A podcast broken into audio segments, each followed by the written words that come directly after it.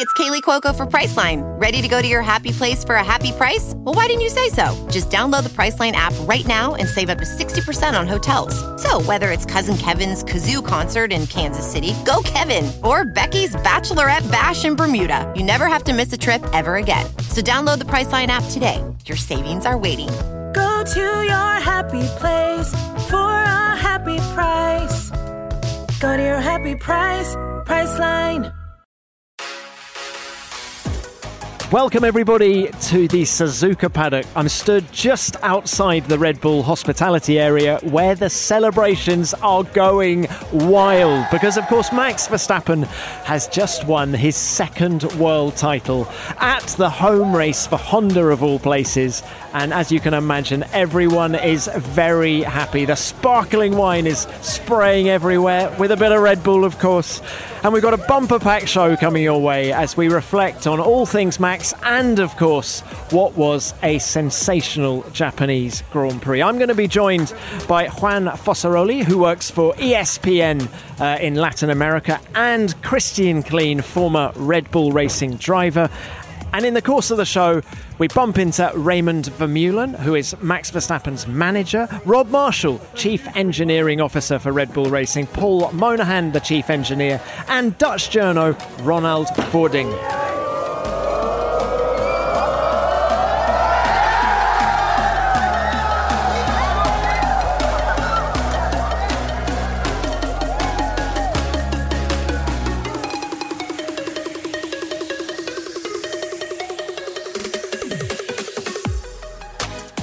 Extraordinary scenes here at Suzuka. We have a new two-time world champion. Talking of world champions, by the way, no Damon Hill this week and no Natalie Pinkham, but I have a sort of new Damon Hill with me. We've got Christian Klein, who actually got his best qualifying result here at Suzuka back in 2005 for Red Bull. Look, Christian, it's great to have you on the show. Sum up the job that Max Verstappen has done this year. I think it was what a crazy weekend again. It seems like we see this so often here in Suzuka that it gets a little bit chaotic. We had the race start at 2, it was intermediates clearly, a lap later it was pouring down, cars were going off, after 2 laps we had a safety car, we had to wait for another 2 hours, but luckily for the fans we saw another great short race of 28 laps where Max Verstappen just demonstrated again how strong he is in wet conditions. All over the season, he's just been so dominant, and he just demonstrated that again today. But Christian, what has impressed you the most about Max Verstappen? Again today at the first start of the race, his start wasn't that good. Charles Leclerc had a better getaway, and he was on the inside for turn 1. But then Max just has to go around the outside, the old go-kart line, and passes Leclerc again. And then just, tricky conditions. And for sure in his mind somewhere there was for sure the World Championship. But you cannot see it. He just has such good nerves, it seems like. Interesting thing, I said to him in the press conference just a minute ago, where do you think you've improved this year? And he didn't really answer. He said, you don't get quicker at this stage in your Formula One career. It's all about experience and how you sort of put that experience into play. But I beg to differ. I think he has improved. He's a more complete driver. Would you agree with that? Absolutely. And he has calmed down more. I would say he has, again, even a better overview over the races. He's controlling his tires well.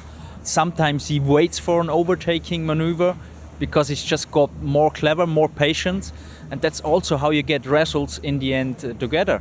And I mean, very often, more often than not, Charles Leclerc started ahead of him in the races, but it just put Max just put everything together and beat him in the race, and his racecraft just got much better, I felt. I asked him as well to name the highlight of the year so far, and well, what do you think his highlight's been? And then I'll tell you what he said. His best race. I would say Spa was his best race. He said Spa. Yeah. He's just said, the car was unbelievable. I just felt I could do anything in it. Yes. And what impressed me about him in Spa, you could see it already in FP1 on his first flying lap. He was 2.5 seconds quicker than the rest of the field. He just got out on this track, felt immediately comfortable, and he just showed that all over the weekend. And I mean, he did a fabulous race, overtaking maneuvers, unbelievable. He was just in one piece with the car, I would say. Now, you may be able to hear the music pumping away in the background, because Christian and I have come down to the back of the Red Bull garage, where they have just had their celebratory photo. The gang are now just coming back out of the back of the garage, and in fact a lot of Honda people here this weekend. How significant is that to do it here in Honda land, as we like to call it? I think for Max Verstappen, I mean, he knew he's going to win this championship this year, but I think it was just icing on the cake to do it here in Japan because of Honda. I think Honda was extremely helpful that Red Bull is that successful right now, and it was just the perfect scenario, I would say, to get the World Championship here.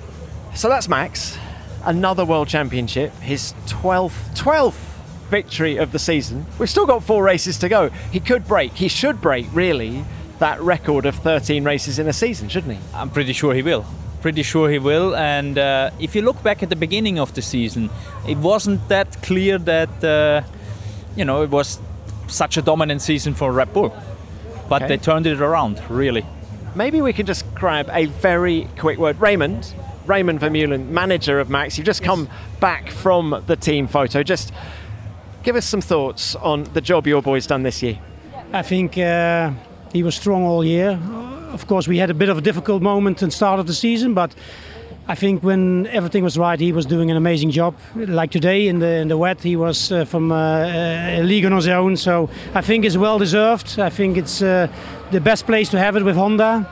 I think the team did a fantastic job of making the package complete, and Max did the rest.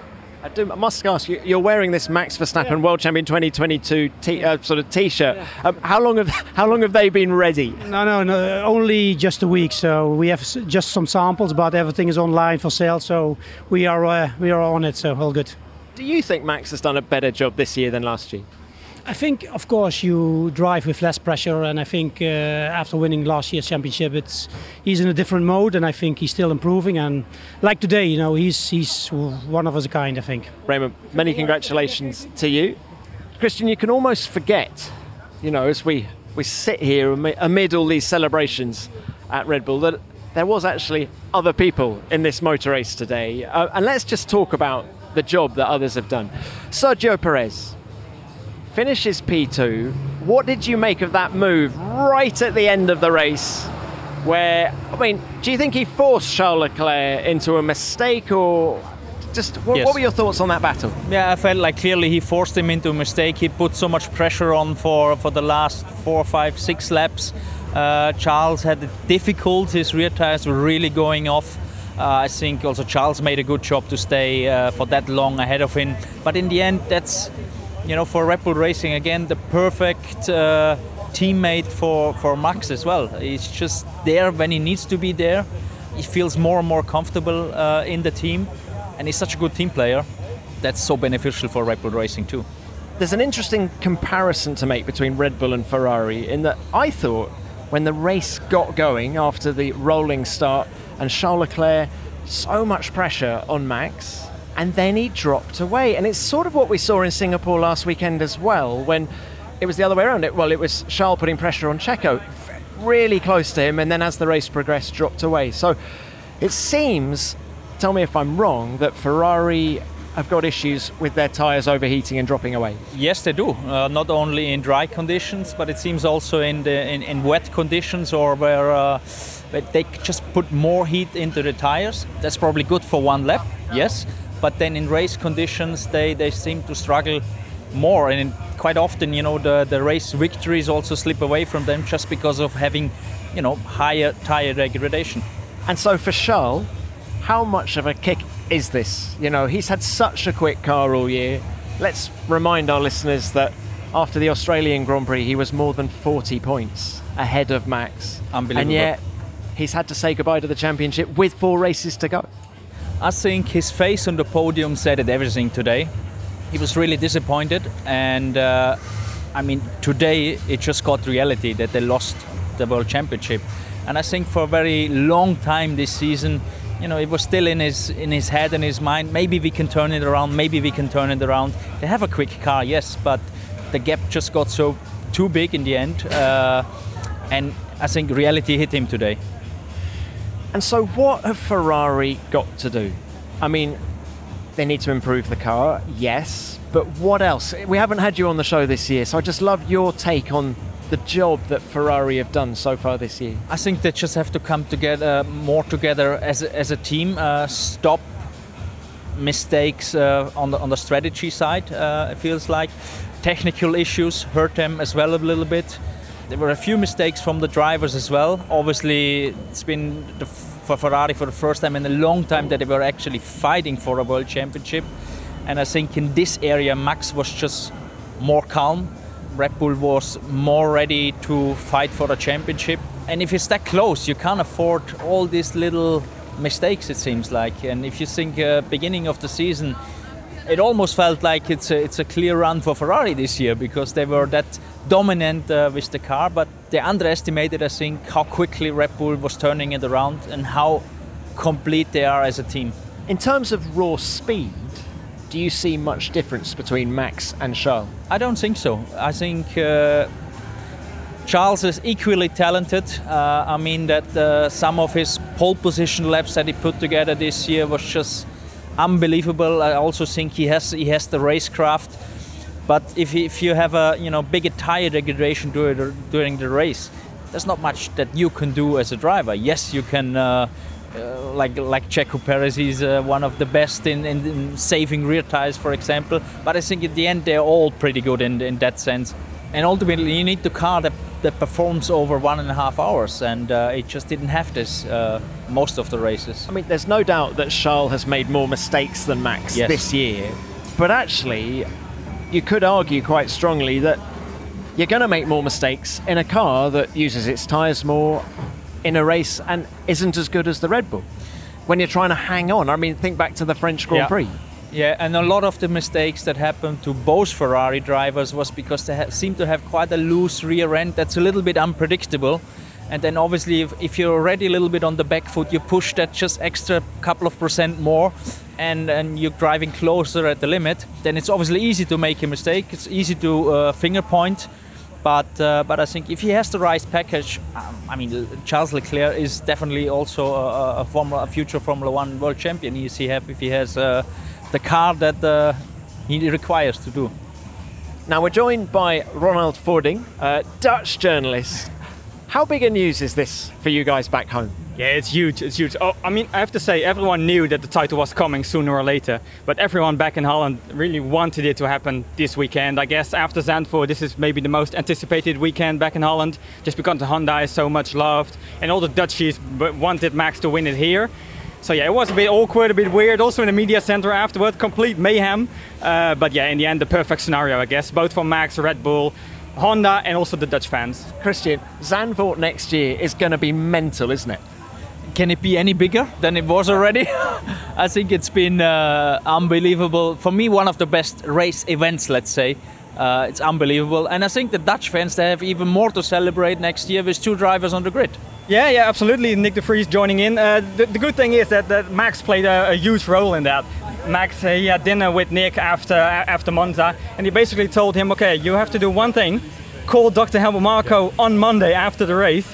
That's what he did. So Nick gave Dr. Helmut Marko a phone call, had a meeting in Graz the same week, and that's how it all turned around. So Max and Nick, they are really good friends. So Max helped him a little bit to push him towards the AlphaTauri seat. Perfect. Perfect. Well done. Thank you for your time. Thank you. Only 4% of universities in the U.S. are R1 research institutions, and Temple University is one of them.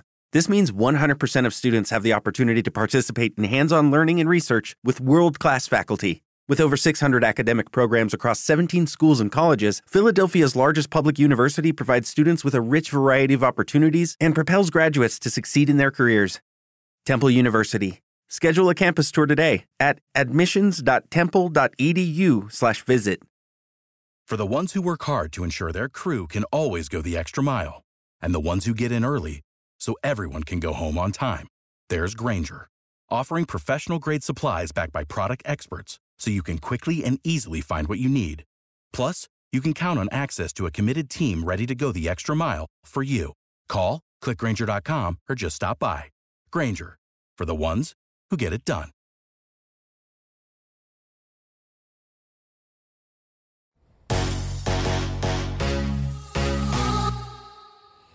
Now finally, Christian, we have the third member of our trio, Juan Fossaroli, Italian, but also ESPN, all over Latin America. You came on the show, of course, back in Saudi Arabia. We need your thoughts on Max Verstappen and what the hell you've been doing for the last 3 hours.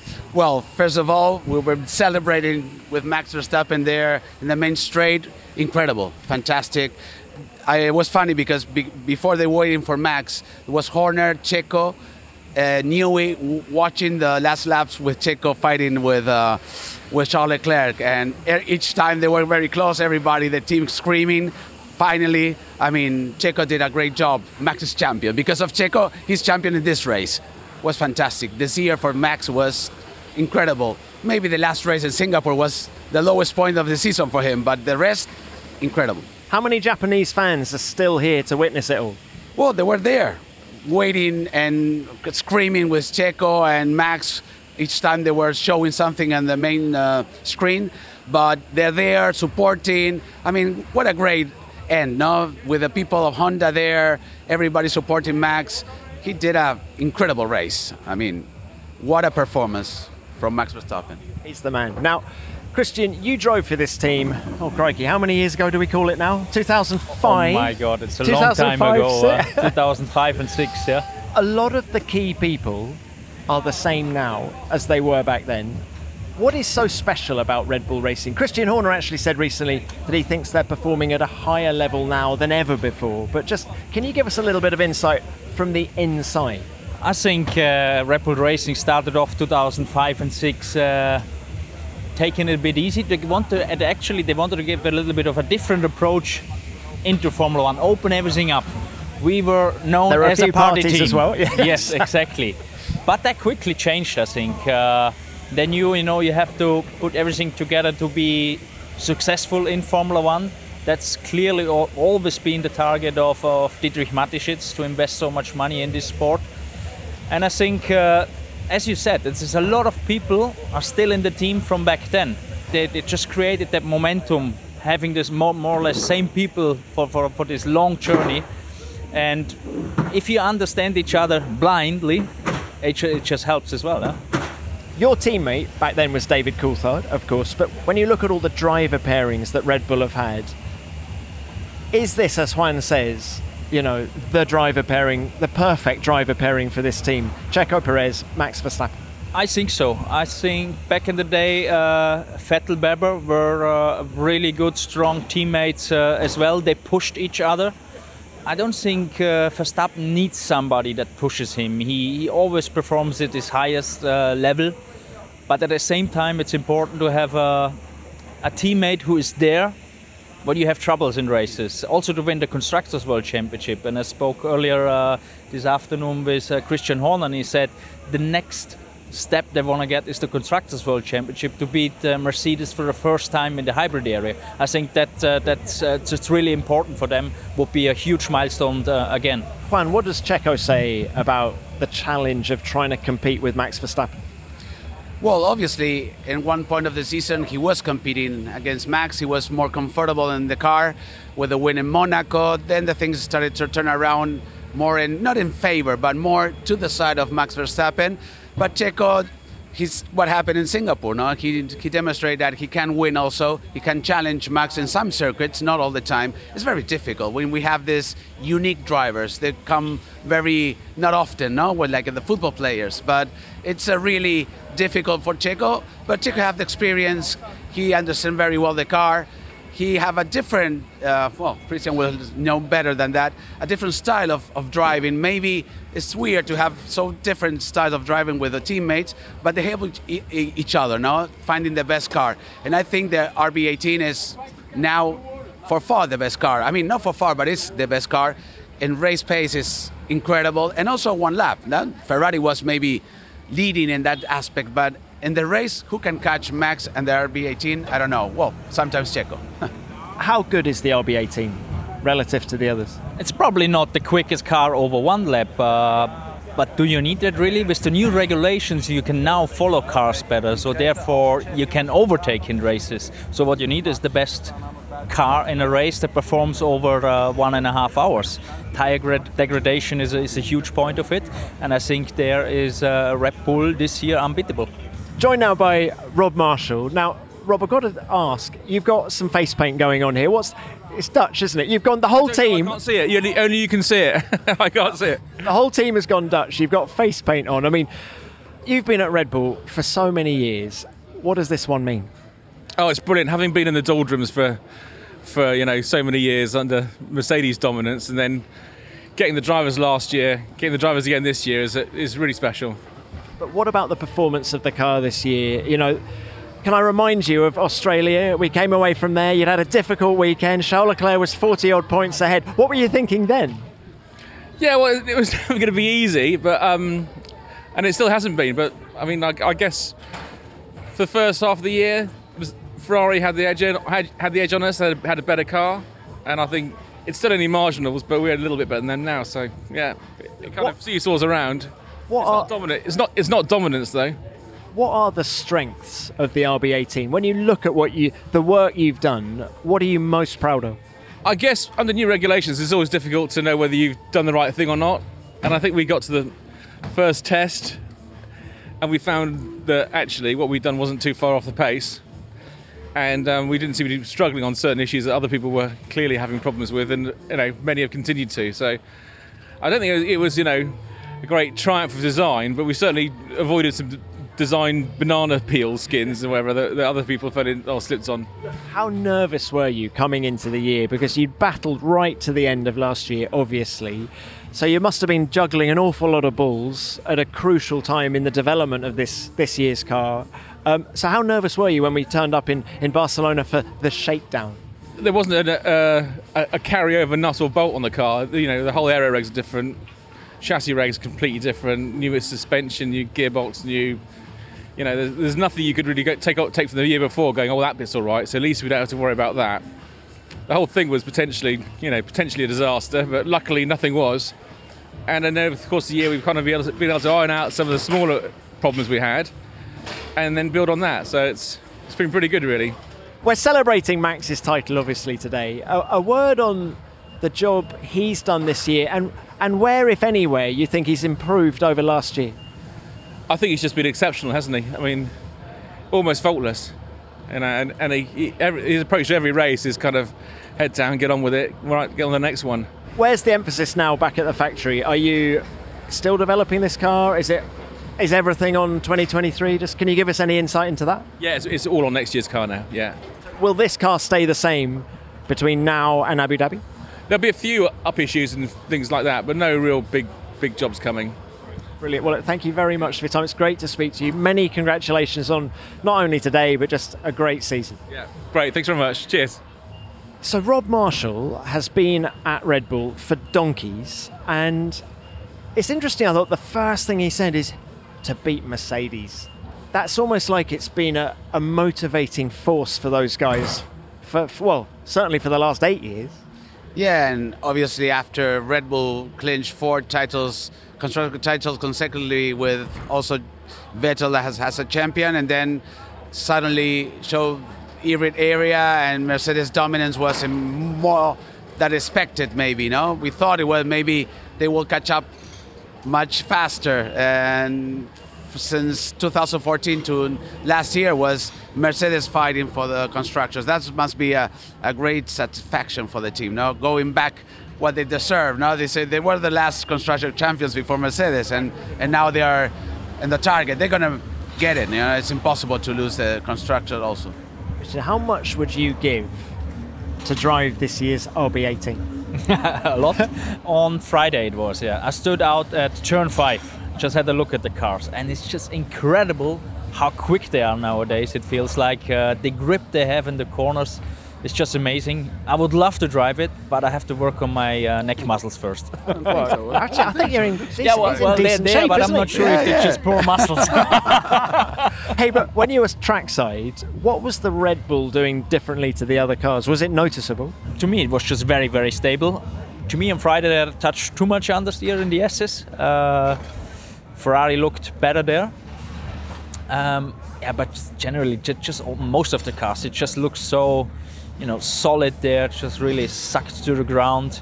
Precisive driving of the drivers is just amazing, and just the raw speed, because in TV you don't really see it, only when you go really trackside. Yeah. We're now joined by Paul Monaghan, the chief engineer at Red Bull. Paul, you've been here a long time. Thank you. You've won a lot of in the rain. Yes, it does feel like it. Yeah, stay on with it. Come on. It's been a long afternoon, but just how does this one compare to all the successes you've had before? Gosh, that's a good question, isn't it? Different. Equally as satisfying. We're going to get squashed by a forklift. I remember the first Constructors' Championship, Brazil 2010. There wasn't a belief that we could get there. It was sort of an expectation, and it was then a massive relief. This one, it feels a bit more like we've earned it and we're rightfully there, as opposed to being a little bit lucky, which may sound a bit strange, but you've asked me the question, that's how I'd answer it. So thrilled for everybody that works for the team, supports the team, Honda. There's a load of people back in Milton Keynes do a wonderful work. There's a few of us here that look flash on the telly, but what a team effort. And we've taken on one of the biggest car manufacturers in the world and beaten them. What point in the season did you think we're probably favourites for this now? Netherlands. I think Monza we were a little bit fortunate. Up until then, you don't want to let it get away from yourself. You think we've really got to mess up if we're going to fall over, but never take it for granted. Charles is a hell of a driver, isn't he? So in answer to your question, no, I never really felt it was in the bag until it is. So there we go. What about this car from an engineering point of view? They're so stiff. Just how different are these 22 cars to work on and to extract performance from? They are different beasts. You only had to look at last year's to realise that one of your primary pursuits was front ride height. And compared with the Mercedes, we were much higher on the rear ride height, as were most of the other people. Now you've got a ground effect car which needs to be close to the ground, can't be too close to the ground, and needs to operate through a speed range when it's generating downforce. You've got tyres that squash under the load, so we're high at low speed and low at high speed, and it's almost backwards, isn't it? They are running stiffer, but we're trying to hold the whole platform near the ground. It's a ground effect car. It's not, doesn't come as a surprise. The Group C cars were like it, weren't they? Previous generation of F1 cars, Lotus did a twin chassis, didn't they? So that was back in the day. Yeah, that's a ground effect car, though. We shouldn't be surprised at this. We have fought with a wonderful development program, some very skilled people, to have a car that can deal with the rigours of Singapore here and the other circuits. We appear to be on a good seam of development, so we've got to keep our heads down and keep going. But yeah, they're very different. What sort of a job has our new world champion done this year? My observation of it, and it's only a personal view, is I've seen a more assured Max with his own performances. Disappointments like Bahrain, Australia, they didn't derail him. He'd come to see you and you'd say, well, this has happened, that's happened, we'll sort it out. So yeah, and you'd see a calmness to him which wasn't always there in the past. And obviously, last year was a tumultuous moment with Lewis, and he fought all the way. This year, in adversity, he's demonstrated unbelievable levels of skill and confidence. We've been a bit fortunate. If you look at Spain, we shouldn't really have won that one, but we did. So I've seen a more mature Max driving better than I've ever seen him drive. So he might say I'm a muppet, and he was brilliant last year as well. He was brilliant last year, but this year it's been a calmness and an assurance. And Checo's done another wonderful role in a very difficult environment, going up against Max, to always be there, always fighting, and ultimately won it for him at this race, didn't he? Brilliant. Certainly did, and thank you for those words, and enjoy the celebrations. Cheers. Cheers, thank you. Well, a more assured Max Verstappen this year. There we go. We got it from the chief engineer at Red Bull. Yeah, I mean, he proved it.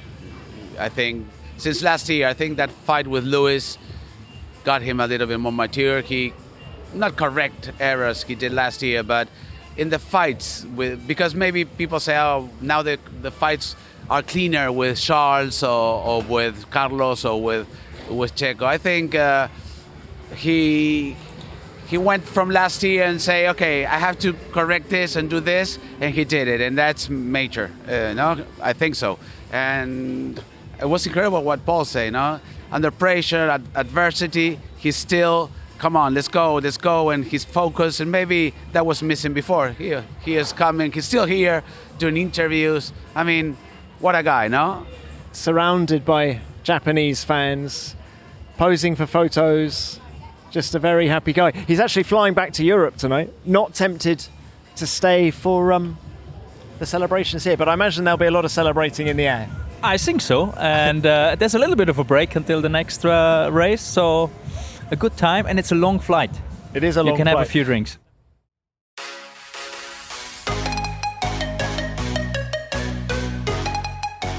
So the top 10 looks like this. Max Verstappen, the 2022 Formula One world champion, wins his 12th race of the year. And Checo Perez takes his 7th second place of the season, with Charles Leclerc rounding out the podium in 3rd place. Esteban Ocon is 4th, his best result of the season. Lewis Hamilton 5th. And Seb Vettel finished 6th. And at one point, he was down in P18. Fernando Alonso in the second Alpine is 7th, George Russell 8th, Nicholas Latifi takes his first points finish of the season in 9th, and Lando Norris rounds out the top 10 in 10th. Now, quite rightly, we are celebrating this championship of Max Verstappen, but those 28 laps were tremendous, and there are a few other stories to talk about, and I want to start with Esteban Ocon and the way he kept Lewis Hamilton at bay. 4th place, his best result of the season. But I would argue strongly that that was his best race in Formula One. And I'm including the Hungarian Grand Prix last year. Yeah, maybe, because having that pressure from Lewis Hamilton, we know how he performs in this racetrack. And obviously, they were missing that straight line speed to make the move. But it was very, very surgery, you know? All the movement, they did not even touch once. Looks like they touched, they didn't. You need two drivers to perform that kind of... But the defense of how he protected himself from Lewis Hamilton for how many laps? The whole race, I think, was incredible. Yeah, maybe I think in these conditions, they stopped like almost 1 hour and a half, go back to the car, what happened with the crane, you know, a lot of stuff that... You know, Lewis with experience, you thought, well, okay, maybe he can handle better. But at the end, Esteban Ocon kept that position that was fantastic. I think, I agree with you. Maybe the best performance. The other one was very great because it was a win. But anyway, this one was fantastic. What did you think of Esteban's car positioning in that battle? Perfect. It was just perfect. Lewis Hamilton was for sure quicker at that point of the race and obviously missing some of the top speed. So therefore his positioning of the car, reading what's Lewis Hamilton gonna do was just perfect. And he didn't crack under pressure. And I think anyway, Esteban is a little bit of an underrated driver. He has a lot of good races that are a little bit under the radar sometimes. That's him. He's just Mr. Consistent, isn't he, really? Yes. I mean, you see that also in the points compared to Fernando. Of course, Fernando has been a little bit unlucky this year, for sure. But even Fernando feels like he's performing on such a high level again. It's incredible. Yeah, but Ocon has something to answer there all the time. Now, one of the news stories to happen this weekend is Pierre Gasly going to join Ocon at Alpine next year. What do we make of that? Maybe not. Maybe they push each other as well. I think for Gasly, it can just save his career. I think he got a little bit... frustrated a little bit, unmotivated at the situation at AlphaTauri, and also that it's clear that he's not moving up to the top team, number one team, Red Bull again. And I think it's just the right timing for him to get this fresh motivation again, to get to a factory drive, Alpine. Of course, maybe there's a little bit of tension there, but in the end, yeah, they are both old enough now to be on top of that little issues they had in the past. Does tension matter between drivers? Or is that actually a good thing because it makes them raise their game? I think they can push each other if there's a little bit of tension as well. If they pull together in the same direction, it can also help a team. Yeah, I think so. They say there were some issues with them when they were younger and they have some fights. But I think they are very professional drivers. They want the best for the team and for themselves. And I think it's going to be a good pair. Esteban is a very, I don't want to tell... Well, maybe I put it in the side of Checo, no? But we saw how, with Alonso now, how he is with teammates. Maybe it's that the point that maybe they have to fix a little bit, because you have to think in the team, but they're going to push each other for sure. And Alonso did a great job. Let's not forget that. He finished the race in P7. Would you have pitted him late in the race when the team did? No. But he ended up at the same position than he was before. Why do you think they pitted him? I think he was a little bit stuck where he was. So the decision was, look, we can gain so much time, probably 4 or 5 seconds per lap it was at that time of the race on new tyres or on fresh intermediates. And I think he had not much to lose in the end. I loved seeing Alonso and Max, for that matter, in the wet on Friday, just immediately getting down to a quick lap time. And it's in those conditions, isn't it, that you see the difference between the great and the good. The greats... within a couple of laps in the wet are right on the limit. The good take a few more laps just to find the limit.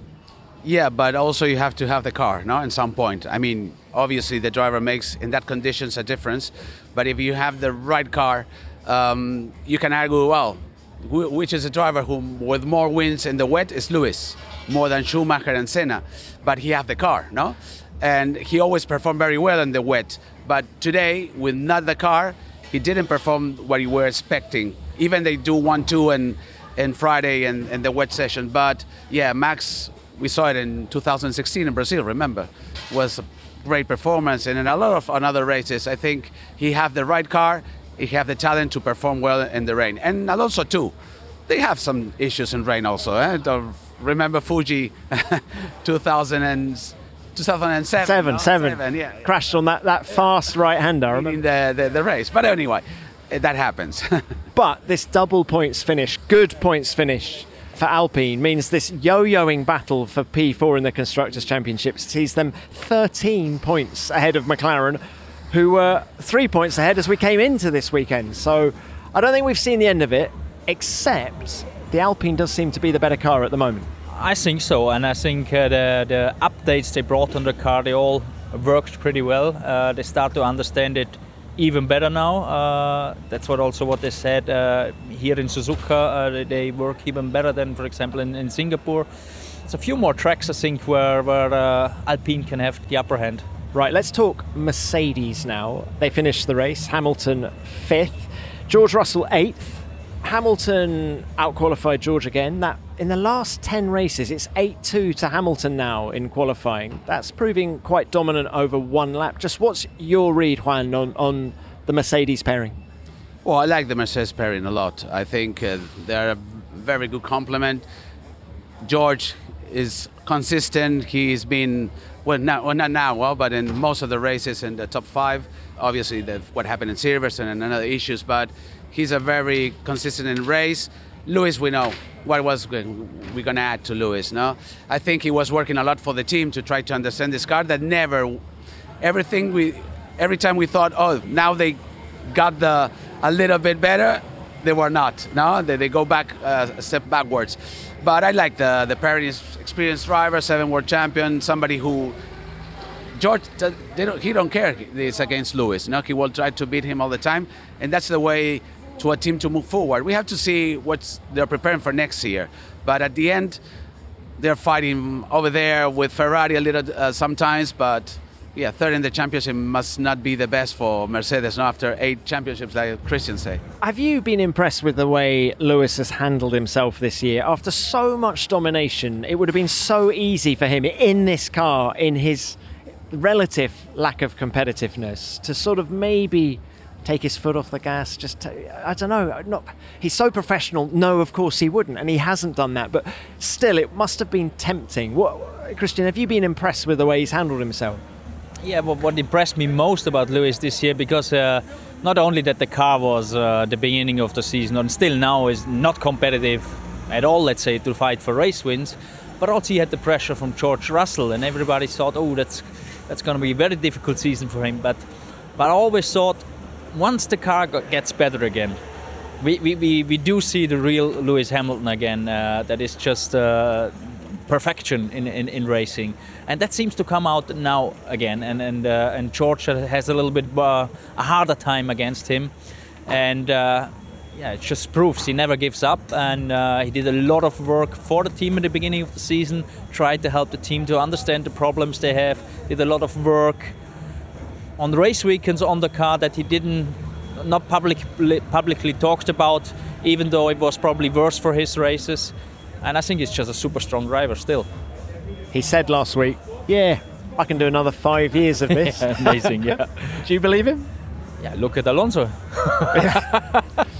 Maybe I have a chance again. Yeah. Come I'm on, only 39. Time for a comeback. Even Seb Vettel was saying, actually, that although he's retiring, he'd love to come back for one race a year here at Suzuka, because the drivers do really love this place, don't they? In fact, let's talk about Vettel, because what a weekend for that guy. He finished 6th, but he was last at one point. He managed to get into Q3 in an Aston Martin. Christian. I mean, all weekend he was in such a good mood. He really enjoyed being here. He loves the circuit, obviously. He loves the culture. And it just reflected in the results and the way he was driving. I mean, it was very, very good qualifying from him. But then at the same time, the race, to have that early stop, just changed the race completely for Aston Martin. And I think, to look after the tyres for such a long time, having quicker cars behind you, P6 is a mega result. And he had his whole family here this weekend. Wife, kids, the whole lot. I saw a photograph, I think it was on Instagram, of him pushing a trolley through Nagoya Airport with, I don't know, how many bags on it? About 8 massive suitcases. It's like he had his whole house with him. But it's a joy to see him going so well. And even Mike Crack actually said earlier in the weekend that there's been absolutely no let-up from that man since Hungary when he made his retirement announcement. Yeah, but I think, as Christian mentioned, I mean, Vettel lives, and all the drivers, I think, with motivation. I think this track motivated him more. He wanted to perform more. I don't say he didn't want it, but one of the reasons of the retirement thing is trying to fight with a team, going for the wins, and he now thinking, well, I was staying home with my kids. And I think today he performed what we always remembered from him when he was champion here.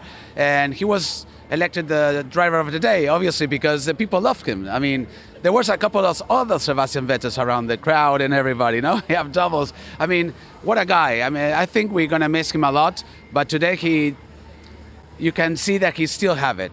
Maybe not for the whole season, that's too long, but at least, as Christian say, come to here, to Suzuka. I don't know which team is going to let him drive a car for just one race, but I mean, that's the motivation he needs to, if he wants to, I don't know, I don't think so, but maybe sometimes come back to Formula One, have to be with a team that gives him the hopes to fight for the wins. Do you think there's a moment or something in the back of his mind saying, have I done the wrong thing here? I'm loving this. I love driving Formula One cars. Why am I retiring? Yeah, I mean, if you come here for just for a weekend, the race in Suzuka, that's all night and that's all the passion. But I think he's also looking forward to retirement, just to have more time at home with his family. And race weekends, yeah, they are fun, but there's a lot of hard work going into being a race car driver.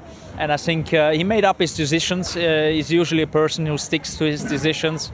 And I think he was very clear about his intentions. Coming to Suzuka, what odds would you have given me on Nicholas Latifi finishing in the points? Long, I think it's fair to say, right? Long odds. I mean, I think we need to celebrate the fact that he actually drove a great race. Yeah, I think so, no? And remember what happened on Friday, maybe making a mistake. He was a mistake. He just remind everybody what the mistake was. Yeah, well, he turned before the chicane. You know, he messed up with the track. He said he have a little issue, or has an excuse. He spun a couple times, but then first time in Suzuka and these conditions, as you said, and not that many laps and performing and staying in the points. I think it was fantastic. No, he needs that kind of. At least he's saying goodbye to Formula One. I don't think he's gonna. Sorry, Nicholas, but I don't think maybe he's gonna have the chance to come back in the shorter term. And with this performance in Suzuka, with these conditions, I think it's gonna give him more confidence for the rest of the season. Well, the 4 races that we are left in the championship. And it'll make him feel that he's signing out more on his terms. Yes. But maybe these kind of results just came a little bit too late. So sometimes as a driver you need this confidence boost, that you can do it. And I mean, the race today was really good, and it was a difficult race, difficult conditions. First, you have to bring it to the finish line to get this result, and I think can't argue that was a good job that he did today. Guys, one final thing I'd love to get your thoughts on. It's been spoken about a lot since the race. The recovery vehicle that was on the track. In fact, there were two, and Pierre Gasly, of course, going past just as the red flag was coming out. Very serious situation. Christian, just from a driver's point of view, what will they be saying to the FIA after that? Pierre Gasly clearly furious when he got out of the car. It was a close friend of Jules Bianchi, so it was. This is obviously, this situation is very close to his heart, and we should have learned from these situations. And under no circumstances, especially in wet conditions, when drivers can't see properly, there shouldn't be any trucks or tractors on the track. I mean, I can understand Pierre totally. He was very furious about the situation. And it just should not happen. But Christian, just from a driving point of view, he was doing, I think, 250 kph at that point. And again, a little bit later in the lap when he went past the next recovery vehicle. Is there an element that the drivers need to take some responsibility when you're in a double waved yellow situation? You're meant to be able to stop under a double wave yellow. You shouldn't be doing 250. So, of course, there should not have been a recovery vehicle on the track. That's a given, and we need to find out why. But actually, the drivers need to take some responsibility as well. Probably, yes. And he was also driving too quick under red flag, it was then afterwards. There's responsibility to the drivers, yes. I'm also sure he was not informed from the team, but how can they see that at the same time that there is this tractor already on the track? Yes, with double yellow flags, you have to slow down significantly. But if that straight is usually driven by 300, then 220 is slowed down significantly. So, difficult. Yeah. But no recovery vehicles on the track. That is the bottom line, isn't it? No recovery vehicles on track until really the race has slowed down, or they are behind the safety car, let's say. Yeah. Okay. Well, that was a negative, but the vibe in the Suzuka paddock this evening is one of great joy, and it's been a privilege to just stand here outside the Red Bull hospitality area and just catch up with some of the guys. Everyone, face paint or not, is just loving the moment, and they need to cherish this moment, don't they? Because it doesn't happen every day. Definitely not. I mean, it has been a long way for Red Bull Racing to be in this position again, to fight for the World Championship. It has been very, very difficult years when the team next door, Mercedes, were beating them, and they felt like unbeatable. And I think the next big thing and satisfaction for them is to get the Constructors title, and I'm pretty sure that will happen soon. Yeah, there's an inevitability about that as well. So, gentlemen, thank you very much for your time. Juan, we're coming to your neck of the woods next. Yeah, now you're going to be on my time zone. Good. You won't be jet-lagged for about the first time in 18 races. No, and we have three in a row, no? We have Austin, Mexico, that is our main race, and Brazil. Everything close to my house. It's going to be brilliant. When are we next seeing you, Christian? In Mexico. Course, Max Verstappen, Red Bull have always been brilliant there, haven't they? Well, look, guys, thank you so much for coming on the show. It's been brilliant to get your thoughts. And F1 Nation will be back next Monday, because we have a break, as Christian says. We're going to be back in the UK for a few days before flying out to Austin, and Damon and Natalie will be back with me to give us a US Grand Prix preview. But for now, thanks for listening. F1 Nation is produced by Formula One and Audio Boom Studios.